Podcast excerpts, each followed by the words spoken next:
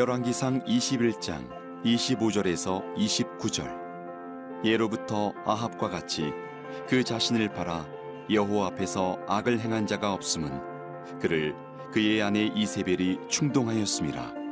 그가 여호와께서 이스라엘 자손 앞에서 쫓아내신 아모리 사람의 모든 행함같이 우상에게 복종하여 심히 가증하게 행하였더라. 아합이 이 모든 말씀을 들을 때에 그의 옷을 찢고 굵은 배로 몸을 동이고 금식하고 굵은 배에 누우며 또 풀이 죽어 다니더라. 여호와의 말씀이 디셉 사람 엘리야에게 임하여 이르시되, 아합이 내 앞에서 겸비함을 내가 보느냐? 그가 내 앞에서 겸비함으로 내가 재앙을 저의 시대에는 내리지 아니하고 그 아들의 시대에야 그의 집에 재앙을 내리리라 하셨더라.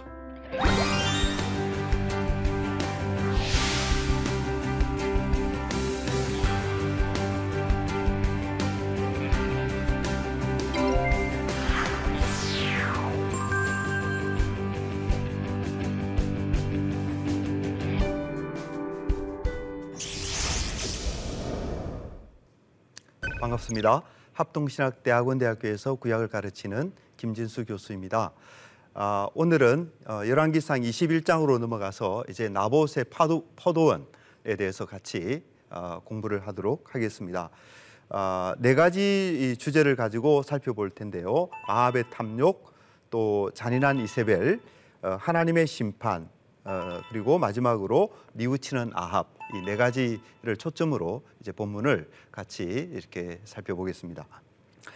먼저 아합의 탐욕에 대한 내용이 이제 열왕기상 21장 1절로부터 6절에 이렇게 소개되고 있는데요. 이 본문을 보면 이제 이 아합이 모두 두 군데에 자신의 왕궁을 가지고 있었다는 것을 알게 됩니다. 사마리아와 이스라엘, 이제 왕궁을 가지고 있는데요. 이것을 보면 이제 이 아합 이 당시에 이제 매우 사치와 또 이 향락, 이런 것을 일삼은 인물이 아닌가, 우리가 이렇게 짐작을 해보게 됩니다. 그리고 이제 그런 이제 아합이었는데요. 이 아합의 왕궁 곁에 나봇이라고 하는 사람의 그 포도원이 있었습니다. 근데 이 포도원이 아마 이렇게 또 여러 가지 입지 조건이 좋았던 것 같아요. 이 왕궁 바로 곁에 있기도 했고. 그랬던 것 같습니다. 그래서 이 아합이 이 나봇의 포도원을 가지고 싶었던 것을 알 수가 있어요.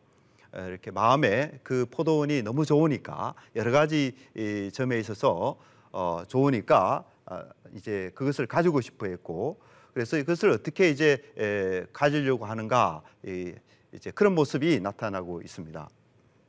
아합이 이제 나봇을 찾아가서 21장 2절에 보니까 이런 제안을 합니다. 내 포도원이 내 왕궁 곁에 가까이 있으니 내게 주어 채소밭을 삼게 하라. 내가 그 대신에 그보다 더 아름다운 포도원을 내게 줄 것이요, 만일 내가 좋게 여기면 그 값을 돈으로 내게 주리라. 그러니까 아합 개인에게는 그 포도원을 어쨌든 가져야 되겠다, 갖고 싶다, 이런 욕심이 있었던 것을 보면 이제 이 포도원이 여러 모양으로 이렇게 가치가 있었던 것 같아요. 그런데 이 아합의 제안을 보면 일단 겉으로 보면 굉장히 이 관대하고 너그러운 제안을 하는 것처럼 보입니다. 그 대신에 더 아름다운 포도원을 내가 줄 것이다, 이런 제안. 그리고 또 이렇게 그 값을 돈으로 내게 줄 것이다. 이게 이 말을 보면 아무 문제가 없어 보이고. 아합이 참 이렇게 심지어 좋은 왕이구나, 이렇게 생각이 될 정도로 그런 느낌을 갖게 되죠. 그런데 이제 이 말을 들은 나봇은 왕의 제안임에도 불구하고 우리가 왕으로부터 이런 제안을 받게 되면 감사히 여기고 또 그런 제안을 흔쾌히 받아들일 수도 있을 것 같은데요. 근데 이 나봇은 그런 왕의 제안을 받아들이지 않고 거절을 하게 됩니다. 나봇은 어떤 이렇게 왕고에서 그런 것도 아니고, 또 왕에 대해서 불충한 어떤 백성이어서 그런 것도 아니고, 다른 어떤 중요한 이유가 있었기 때문에 나봇은 아마 이렇게 거절을 할 수밖에 없었던 것 같아요. 여기 보면 나봇이 아합에게 말하되, 내 조상의 유산을 왕에게 주기를 여호와께서 금하실지로다. 내 조상의 유산이라는 말이 나오고 여호와께서 금하실지로다. 이제 이런 것을 보게 될 때 나봇은 어떤 그 하나님 앞에서, 여호와 앞에서 이런 일을 하면 안 된다라고 하는 어떤 믿음이 있었기 때문에 이런 거절을 했구나 하는 것을 우리가 알 수가 있습니다. 그 근거가 뭐냐? 이제 모세오경에 보면요, 이런 율법의 규정이 나와 있어요. 이렇게 토지를 영구히 팔지 말 것은 토지는 다 내 것임이니라. 너희는 거류민이요 동거하는 자로서 나와 함께 있느니라. 그러니까 이 땅을 살아가는 모든 사람들은 사실 나그네라는 거죠. 거류민이라는 것입니다. 거류민인데 그것이 갖는 의미는 뭐냐 하면 이 땅의 토지는 모두 하나님의 것이라는 것이죠. 하나님의 것이어서 마치 우리 사람들이 그 토지에 대한 어떤 고유한 권한이 있는 것처럼 그렇게 생각해서는 안 되고, 그 토지는 하나님께로부터 받아서 이 땅을 살아가는 동안 우리가 참 하나님께 이제 감사하는 마음으로 사용하는 그런 관계다라는 것이죠. 그래서 나봇은 그런 사실을 알고 있었기 때문에 이 조상으로부터 물려받은 이 토지를 마치 자기 소유인 것처럼 그렇게 소유권을 넘기면서 팔 수가 없다. 그것은 하나님이 금하시는 일이다. 그렇게 이제 하고 있는데요. 그것은 나봇이 참 믿음의 사람이었구나. 왕의 어떤 비위를 맞추거나 또 어떤 자기가 어떤 금전적인 이익을 취하고, 그러니까 부동산을 가지고 어떤 이 재산을 모으고자 하는 그런 데 관심이 있었던 사람이 아니라 하나님의 말씀대로 살아야 되겠다라고 하는 그런 믿음의 사람이었다라고 하는 것을 우리가 알게 된다라는 것이죠. 근데 이제 하나님께서 그런 율법을 주신 이유는 이런 그 정신이 그 배경 속에 있다고 봅니다. 하나님은 자신만이 땅의 참된 주인이심을 나타내시는 것이죠. 그리고 백성들 모두가 생계의 걱정 없이 참 인간다운 삶을 살 수 있도록 하기 위해서 어느 누구도 땅을 독점하거나 아무리 권력을 가지고 있는 왕이라 할지라도 또 아무리 돈이 많은 사람이라 할지라도 그 어느 누구도 땅을 독점하거나 그것을 재산을 모으는 수단으로 사용하지 못하도록 하나님께서 이렇게 어떤 매매하는 그런 것을 금지하신 것을 알게 되는 것입니다. 이런 그 두 가지 그 율법의 정신을 나봇은 충실하게 지키고 있었다라고 하는 것이죠. 그런데 이제 이렇게 보면 이 아합이라는 인물과 나봇은 사실 대조가 되는 것입니다. 아합은 굉장히 관대해 보이고 이렇게 그런 모습을 보였지만 사실은 그 이면에는 하나님의 말씀을 무시하고 있다라는 것을 알게 되는 거예요. 그러니까 좋은 포도원이 자기 왕궁 곁에 있고 그것이 어떤 여러 가지 효용 가치가 크다라는 사실에만 주목을 하고 그저 거기에 대한 대가만 쳐주면 되지 않겠느냐, 이런 어떤 사고죠. 어떤 면에서 실용주의적인 사고를 하고 있는 것입니다. 그거에 대해서 흔쾌히 따르지 못하는 그 나봇의 마음 이면에는 하나님을 경외하고 또 율법에 충실하고자 하는 그런 그의 신실한 믿음의 자세가 이면에 자리하고 있었다. 그렇게 보게 되는 것입니다. 자, 이런 이제 나봇에 대해서 아합이 이렇게 반응을 하게 되는데요. 어떻게 반응을 하는가 하면 21장 4절에 이스라엘 사람 나봇이 아합에게 대답하여 이르기를 내 조상의 유산을 왕께 줄 수 없다 함으로 아합이 근심하고 답답하여, 이렇게 되어 있습니다.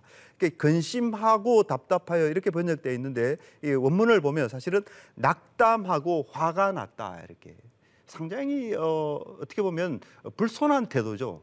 그죠?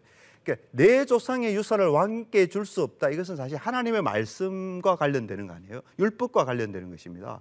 그런데 그 율법을 대하는 아합의 태도가 이렇게 아주 좀 화가 나는 이런 불손한 태도를 보이고 있다라는 거예요.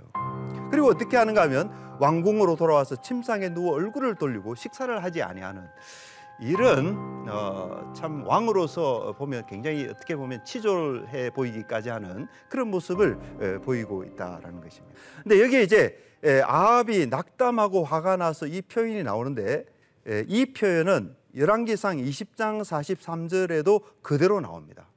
근데 그곳에는 이 선지자가 등장해서 직접적으로 하나님의 말씀을 전해요.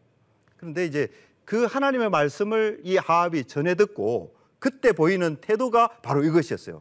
낙담하고 화가 나는. 그러니까 이것은 이 아합이 하나님의 말씀 앞에서, 선지자가 전하는 그 말씀 앞에서 이렇게 불순하고 이런 어떤 화를 내는 이런 모습을 보이고 있다라는 것입니다. 이런 모든 것은 정말 욕심에 사로잡혀서 이런 모든 그 판단력을 잃어버리고 영적인 어떤 감각을 잃어버린 그런 사람의 모습임을 잘 보여주고 있습니다. 그 다음에 이제 아합의 반응 또 한 가지가 있는데요. 이제 열왕기상 21장 6절에 보면 이렇습니다. 내가 이스라엘 사람 나봇에게 말해. 이게 지금 이 아합이라는 사람이 자기 부인 이세벨에게 지금 하는 말이에요. 내 포도원을 내게 주되 돈으로 바꾸거나 만일 내가 좋아하면 내가 그 대신에 포도원을 내게 주리라. 이거 분명히 이제 아합 자신이 나봇에게 했던 제시했던 조건이에요, 그죠? 그런데 이 뒤에 잘 보십시오. 한즉 그가 대답하기를 내가 내 포도원을 내게 주지 아니하겠노라 하기 때문이로다. 자, 이렇게 말하고 있어요. 자, 이 아합의 말을 보면 여기에는 중요한 말이 빠져 있습니다. 나봇은 포도원을 그냥 무뚝뚝하게 무례하게 왕에게 드리지 못하겠습니다 이렇게 한 것이 아니죠. 내 조상의 유산을 왕에게 드리기를 여호와께서 금할지로다. 그 말을 분명히 중요한 이유를 밝혔거든요. 그런데 지금 아합은 그 중요한 이유를 살짝 빼놓고 있어요. 빼놓고 있고 그냥 이렇게만 말하고 있다는 거예요. 이 말만 보면 왕을 무시하고 왕의 조건도 거절하고 그런 어떤 불충한 백성인 것처럼 그렇게 부각이 되지 않습니까? 왜 왜곡했겠느냐 하게 될 때 두 가지 이유를 생각할 수 있을 것 같아요. 하나는 이 아합의 마음속에는 나봇이 이야기했던 그것이 전혀 귀에 들어오지 않았다라는 것이죠. 내 조상의 유산을 왕에게 팔기를 여호와께서 금할지로다. 그 말이 아예 귓전에 들리지 않았다라는 것입니다. 그걸 무시해버렸다. 이렇게 볼 수도 있겠고 또 하나는 그 말이 마음속에 굉장히 부담이 됐다라는 거죠. 뭔가 합당한 말이고 뭔가 이렇게 이유가 있는 말인데 아합으로서는 그것이 양심의 어떤 뭔가 이렇게 부담이 됐고 그랬기 때문에 그 말을 이렇게 억지로 의도적으로 회피하고 있다. 이런 어떤 것을 우리가 생각할 수가 있어요. 그래서 율법의 소리를 고의 그냥 이렇게 무시해 버렸거나 아니면 그것이 양심의 가책을 가져왔기 때문에 고의적으로 좀 회피하고 있지 않느냐 이런 아합의 모습이다라는 것이죠. 그래서 이런 것을 보게 될 때 정말 이 아합은 왕이 될 자격이 없는 사람이고 왕직을 그만둬야 될 사람이다 하는 것입니다. 구약성경에 보면 이 솔로몬은 하나님 앞에 듣는 마음을 구했어요. 하나님의 말씀을 잘 듣고 또 백성들의 형편과 사정을 잘 헤아리고 그것이 바로 듣는 마음이죠. 그리고 왕 중에 왕이었더니 다윗도 그런 모습을 보여주고 있습니다. 다윗은 이 선지자가 자신에게 찾아와서 하나님의 말씀을 전했을 때에 그 말에 적극적으로 귀를 기울이고 순종하는 모습을 보여주었습니다. 성전을 짓지 말라 그러면 성전을 짓지 아니하고 또 죄를 책망하면 그 죄에 대해서 회개하는 그러니까 이 말에 하나님의 말씀에 귀를 기울이는 모습이었다는 거죠. 요시야 왕도 마찬가지였습니다. 하나님의 율법책을 읽고서 이 요시야 왕은 정말 옷을 찢는 그런 어떤 모습을 보여주신 거죠. 이런 것과 이 아합의 반응은 정말 큰 대조가 됩니다.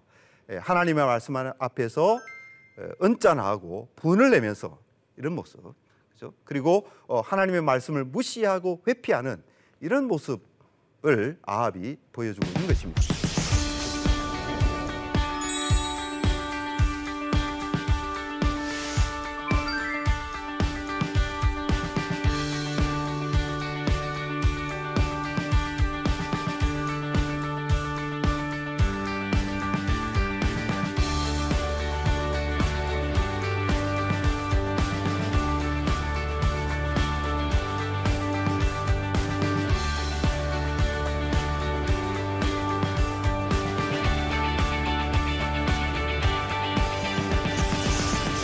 그 다음에 이제 두 번째로 이 이세벨의 모습인데요.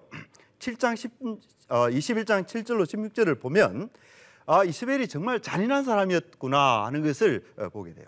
그 7절에 보면 그의 아내 이세벨이 그에게 아합에게 이르되 왕이 지금 이스라엘 나라를 다스리니까 이렇게 이제 질문을 하고 있어요. 그러니까 이 나봇의 말을 듣고 속이 상하고 화가 나서 어떻게 합니까? 지금 밥도 먹지 않고 이렇게 침상에 드러누워 있거든요. 이세벨에게는 그런 아합의 모습이 도무지 이해가 되지 않는 거죠. 그녀에게 있어서 왕은 어떤 사람이어야 하는가? 이것입니다. 왕은 원하는 바를 마음껏 가질 수 있는 것. 자기 권력을 이용해서 이렇게 왕의 말이 곧 법이고 왕이 하고자 하는 것은 무엇이든지 다 할 수 있어야 그게 제대로 된 왕이지. 이렇게 백성이 안 된다고 해서 그것 때문에 속이 상하고 이렇게 침대에 들어 누워 있고 이것은 이세벨이 볼 때는 도무지 되지 않는다. 그래서 이 이세벨이 이제 이런 어떤 계책을 내놓습니다. 아합의 이름으로 편지들을 쓰고 그 인을 치고 봉하여 그의 성읍에서 나봇과 함께 사는 장로와 귀족들에게 보내니 금식을 선포하고 나봇을 백성 가운데 높이 앉힌 후에 불량자 두 사람을 그의 앞에 마주 앉히고 그에게 대하여 전거하기를 네가 하나님과 왕을 저주하였다 하게 하고 곧 그를 끌고 나가서 돌로 쳐 죽이라 하였더라. 한마디로 말해서 거짓 증인을 세워서 거짓말을 하게 하고 그것을 통해서 지금 나봇을 제거하는 이런 악한 술책을 이 이세벨이 지금 벌이고 있다는 것이죠. 자, 이 이세벨이 이와 같이 잔인하고 또 이렇게 악한 모습을 보여주고 있는데요. 왜 이렇게 어디서 이런 어떤 그 모습이 왔을까 생각을 해보게 되면요. 아마 이 바알 종교와 관계가 있지 않는가 그렇게 생각이 됩니다. 여러분들이 아신 것처럼 이 바알 종교는 풍요를 추구하는 종교입니다. 그러니까 인간의 탐욕과 잘 맞닿아 있는 것이죠. 물질적 풍요를 추구하기 때문에. 그리고 사람이 이렇게 어떤 이 탐욕을 품게 되면요. 그 탐욕이 나타나는 방식은 대개 보면 이 부도덕하고 폭력적인 그런 방식으로 나타나게 되죠. 그렇죠? 이렇게 해서 이 나봇이 정말 이제 비극적으로 이렇게 불행한 일을 겪게 되는데요. 여기 보면 아합은 나봇이 죽었다함을 듣고 곧 일어나 이스라엘 사람 나봇의 포도원을 차지하러 그리로 내려갔더라. 이게 이제 아합이 보여준 태도입니다. 이 보면 얼마나 비인간적인지 몰라요. 아합은 나봇이 어떻게 됐는지, 나봇이 왜 죽게 됐는지 그게 대해서 전혀 묻지도 않고 관심도 없습니다. 지금 무엇을 하고 있죠? 그냥 듣고 일어나 차지하러 내려갔더라. 그의 관심은 오직 그 포도원을 얻는 데만 관심이 있는 그런 모습을 보여주고 있어요. 그래서 정말 이 아합은 냉정한 사람이고 비인간적인 사람이고 그저 물질적인 욕심만 가득했던 이런 어떤 악한 왕이었다라는 것을 이런 모습에서 우리가 알게 되는 것입니다. 자, 여기에 대해서 당연히 하나님께서 심판하시죠. 하나님께서 이제 개입을 하시는데요. 여호와의 말씀이 디셉 사람 엘리야에게 임하여 이르시되 너는 일어나 내려가서 사마리아에 있는 이스라엘의 아들 아합 왕을 만나라. 그가 나봇의 포도원을 차지하러 그리로 내려갔나니. 이렇게 하면서 이제 하나님께서 엘리야 선자를 보내게 됩니다. 이제 엘리야가 가서 해야 될 말을 일러주세요. 너는 그에게 말하여 이르기를 여호와의 말씀이 내가 죽이고 또 빼앗았느냐. 무슨 말씀이죠? 내가 죽이고 또 빼앗았느냐. 또 그에게 이르기를 여호와의 말씀이 개들이 나봇의 피를 핥은 곳에서 개들이 내 피 곧 내 몸의 피도 핥으리라 하였다 하라. 하나님께서 이 모습을 다 지켜보신 것이죠. 지켜보시면서 그 아합의 행위에 대해서, 이세벨의 행위에 대해서 하나님이 얼마나 진노하셨는가 하는 것을 이런 말씀 속에서 우리가 알게 되는 것입니다. 자, 엘리야가 찾아가서 이제 그런 하나님의 말씀을 전하는데 아합이 어떤 반응을 보이는가 하면요. 굉장히 우리가 볼 때는 정말 위험천만한 반응을 보이고 있어요. 21장 20절에 보면 아합이 엘리야에게 이르되 내 대적자여 네가 나를 찾았느냐. 그러니까 엘리야를 아합 자신의 대적으로 보고 있다는 것이죠. 그죠? 그 얘기는 결국 뭡니까? 지금 엘리야는 하나님의 대변인으로 간 거 아니겠어요. 그죠? 그러면 이 엘리야를 대적으로 인식했다는 것은 결국은 엘리야가 섬기는 엘리야를 보내신 그 하나님을 대적으로 원수로 돌리고 있다 그런 얘기가 아니겠어요? 그러니 이 아합의 행위는 정말 위험천만한 그런 어떤 심판을 자초하는 그런 행위죠. 거기에 대해서 엘리야가 질타합니다. 열왕기상 21장 20절에 네가 내 자신을 팔아 여호와 보시기에 악을 행하였으므로. 여기 참 재미있는 표현입니다. 그죠? 이 아합의 그런 행위가 어떤 행위냐? 지금 이 나봇에게 저질렀던 그 모든 악행, 그게 뭐냐? 내 자신을 파는 행위다. 팔아 넘기는 행위다. 그렇게 말씀하고 있죠. 이 포도원을 사고자 했던 그 행위, 포도원을 얻고자 했던 행위, 그게 뭐죠? 결국 그 행위가 자신을 팔아 넘기는 결과, 이게 굉장히 역설적입니다. 아이러니한 것이죠. 그죠?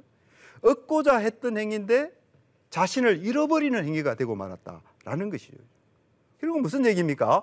이 포도원과 생명을 바꾸는 그런 말도 안 되는 그런 어리석기 그지없는 그런 어떤 일을 지금 이 아합이라는 사람이 하고 있다라는 거죠. 다른 말로 하면 육신의 욕망과 하나님의 사랑을 맞바꾸어 치우는 이런 어떤 참 안타깝고 잘못된 그런 행위를 아합이 했던 것입니다. 자, 여기에 대해서 이제 하나님께서 심판을 하시는 것이죠. 너를 쓸어버리되 이런 말씀을 하시고요. 또 여로보암의 집처럼 바사의 집처럼 이 사람들도 다 무서운 하나님의 심판을 받았거든요. 그리고 이세벨에 대해서도 개들이 이스라엘 성읍 곁에서 이세벨을 먹을지니라.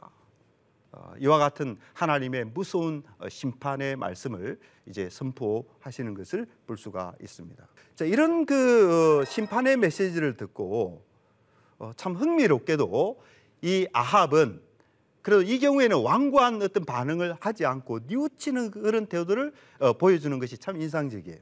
어떻게 뉘우쳤느냐? 아합이 모든 말씀을 들을 때 그의 옷을 찢고 굵은 배로 몸을 동이고 금식하고 굵은 배에 누우며 또 풀이 죽어 다니더라. 이렇게 굉장히 이렇게 아합이 반성하고 또 뉘우치고 어떤 면에서 회개하는 듯한 그런 모습을 보여주고 있는 것이 참으로 놀랍습니다. 근데 우리가 이제 이것을 보면서 과연 이 아합의 이 태도 속에 어느 정도 진정성이 있느냐 우리가 질문해 볼 필요가 있죠.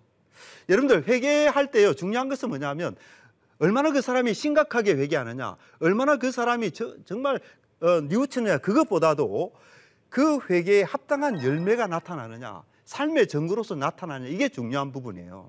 아무리 울고 이렇게 어떻게 했다 하더라도 전구가 나타나지 않으면 그것은 회개로 보기 어렵습니다. 그런데 아합의 경우에는 그런 전구가 없어요. 지금 우리가 이제 열왕기상 21장을 다루고 있는데 바로 뒷장이 22장으로 넘어가면 아합이 이런 모습을 보여주고 있습니다.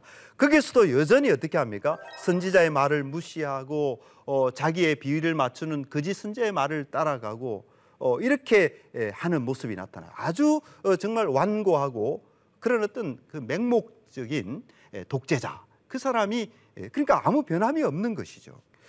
이런 면에서 볼 때에 이 아합은 정말 회개했는 사람이라고 보기가 어려운 것입니다. 그래서 그가 그런 어떤 그 모습을 보여주었던 것은요 아마 이런 이유였을 것 같아요. 엘리야가 그렇게 무서운 하나님의 그 말씀을 전하자 마음속에 일시적으로 두려운 마음이 일어났던 것 같아요. 그러니까 어떤 두려운 생각이 막 몰려와서 그런 어떤 행동을 했던 것 같고요. 근데 그것은 사실 회개는 아니죠. 그죠? 회개는 자신의 그 범죄 행위인 것입니다. 심판이 얼마나 두려우냐, 거기에서 위협감을 받는 그런 것이 아니고 자신의 그 범죄를 주목하고 그것이 얼마나 악한 짓이냐, 거기에 대해서 정말 통절한 자각과 반성과 정말 애통하는 마음을 찢고 옷을 찢고 그것을 그렇게 통회하는 그런 것이 회개인데 아합에게는 그런 것이 아니라 그저 심판에 대한 두려움에 사로잡혀서 그런 일시적인 그런 태도를 보여주지 않느냐 그런 것이죠. 근데 어쨌든 하나님께서 놀라운 것은요 그런 아합을 보시고 또 심판을 연기해 주십니다. 열왕기상 21장 29절에 보면 아합이 내 앞에서 겸비함을 내가 보느냐, 그가 내 앞에서 겸비함으로 내가 재앙을 저의 시대에는 내리지 아니하고 그 아들의 시대에야 그의 집에 재앙을 내리라. 이렇게 이제 심판을 연기해 주시는데요, 기억해야 될 것은 이것은 아합 자신의 심판을 연기한다는 것이 아닙니다. 하나님은 곧바로 아합을 심판하세요. 이 하나님의 말씀은 사실은 아합 왕과 이 왕가 전체의 임할 어떤 심판을 연기해 주시겠다 그런 의미로 우리가 받아들여지게 되고요. 이 아합은 곧이어서 이 길르앗 라못 전쟁에서 이제 비참한 최후를 맞이하게 되는데 바로 하나님의 심판으로서 그렇게 되는 것이죠. 그러면 하나님께서 왜 그렇게 아합의 뉘우치는 태도에 대해서 이렇게 기뻐하는 모습을 보이시는가? 아마 이런 의도가 있다고 보입니다. 하나님이 어떤 분이신가를 계시해 주는 성격이 있다는 거예요. 하나님은 어떤 분인가? 아무리 악인이라도 정말 돌이키기를 바라는, 잘못을 뉘우치기를 바라는 그런 하나님의 마음이 그 속에 잘 계시되고 있다는 것이죠. 에스겔서 18장에 보면 주 여호와의 말씀이니라, 내가 어찌 악인이 죽는 것을 조금인들 기뻐하랴. 악인이 죽는 것을 기뻐하시지 않는 것이죠. 베드로후서 3장 9절에도 이런 말씀이 분명히 나옵니다. 오래 참으사 아무도 멸망하지 아니하고 다 회개하기에 이르기를 원하시니라. 이 아합과 같이 심각한 죄를 지은 사람도 회개하면 하나님이 기뻐하신다, 그런 것이죠. 그래서 이런 말씀들은 참 우리가 하나님 앞에서 범죄했을 때 회개하기를 하나님이 얼마나 기뻐하시는가, 이런 사실들을 우리에게 잘 가르쳐주고 있습니다. 자, 이제 오늘 강의를 마무리하면서 이 삶에 적용할 점 몇 가지만 짚어보겠습니다. 첫째, 육신의 욕망에 눈이 어두워서 하나님의 말씀을 무시하거나 회피하는 아합과 같이 되지 말자. 이 포도원이 욕심이 나서 하나님의 말씀을 무시했죠, 아합이. 그것은 참 이런 교훈을, 하나님의 말씀을 무시해서는 안 된다, 회피해서는 안 된다, 그런 교훈을 우리에게 전해주고 있고요. 그리고 두 번째로, 이 이세벨의 야만성과 폭력성은 인간의 욕망을 추구하는 바알 종교에서 온 것이다, 그렇게 제가 말씀을 드렸습니다. 근데 여호와를 섬기는 참된 신앙은 어떠냐? 도덕성과 인간성의 고향을 가져온다라는 점을 우리가 깊이 인식해야 됩니다. 신앙을 가지면서도 이렇게 폭력성이 자꾸 증가되고 그 다음에 야만성이 증가된다면 그 신앙은 분명히 잘못된 것이죠. 이름은 참된 신앙이지만 그 이면은 분명히 어떤 이 우상숭배 종교나 이 바알 종교와 같은 성격을 가지고 있기 때문에 그런 거예요. 참된 신앙은 어떻게 나아가느냐? 분명히 도덕성이 고양되어지고 인간성이 고양되는 방향으로 신앙이 나아가게 돼 있다. 그것을 잊지 말아야 되고요. 마지막으로, 하나님은 흉악한 죄인일지라도 회개하고 생명 얻기를 기뻐하신다는 사실을 우리가 반드시 잊지 말고 기억해야 됩니다. 그래서 아무리 죄를 지은 사람에게도 회개하라고 우리가 권면해야 되고요. 우리가 비록 죄에 떨어질 때가 있다 할지라도 그때 이것을 기억해야 됩니다. 하나님은 회개하기를 기뻐하신다. 그 사실을 생각하고 우리가 돌이키고 하나님 앞에서 회개하는 그런 길로 나가야 하는 것이죠. 오늘 강의는 이것으로 마치고 다음 시간에는 열왕기상 22장으로 넘어가서 아합이 어떻게 최후를 맞이하는가를 살펴보도록 하겠습니다. 감사합니다.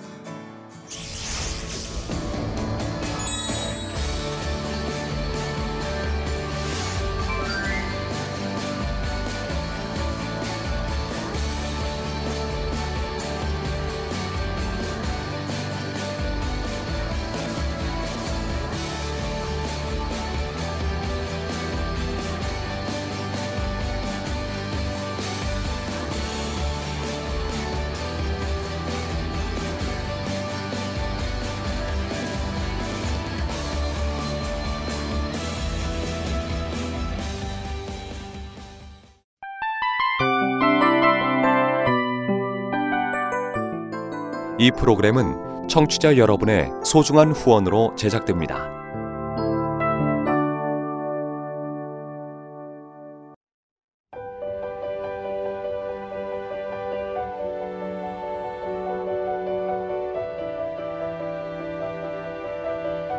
세상에는 수많은 교회들이 있지만 더 깊이 있는 말씀 강해를 찾기 위해 크기로만 교회를 선정하지 않습니다. 보다 좋은 영적 콘텐츠를 더 많이 나누기 위해 방송비를 받지 않습니다.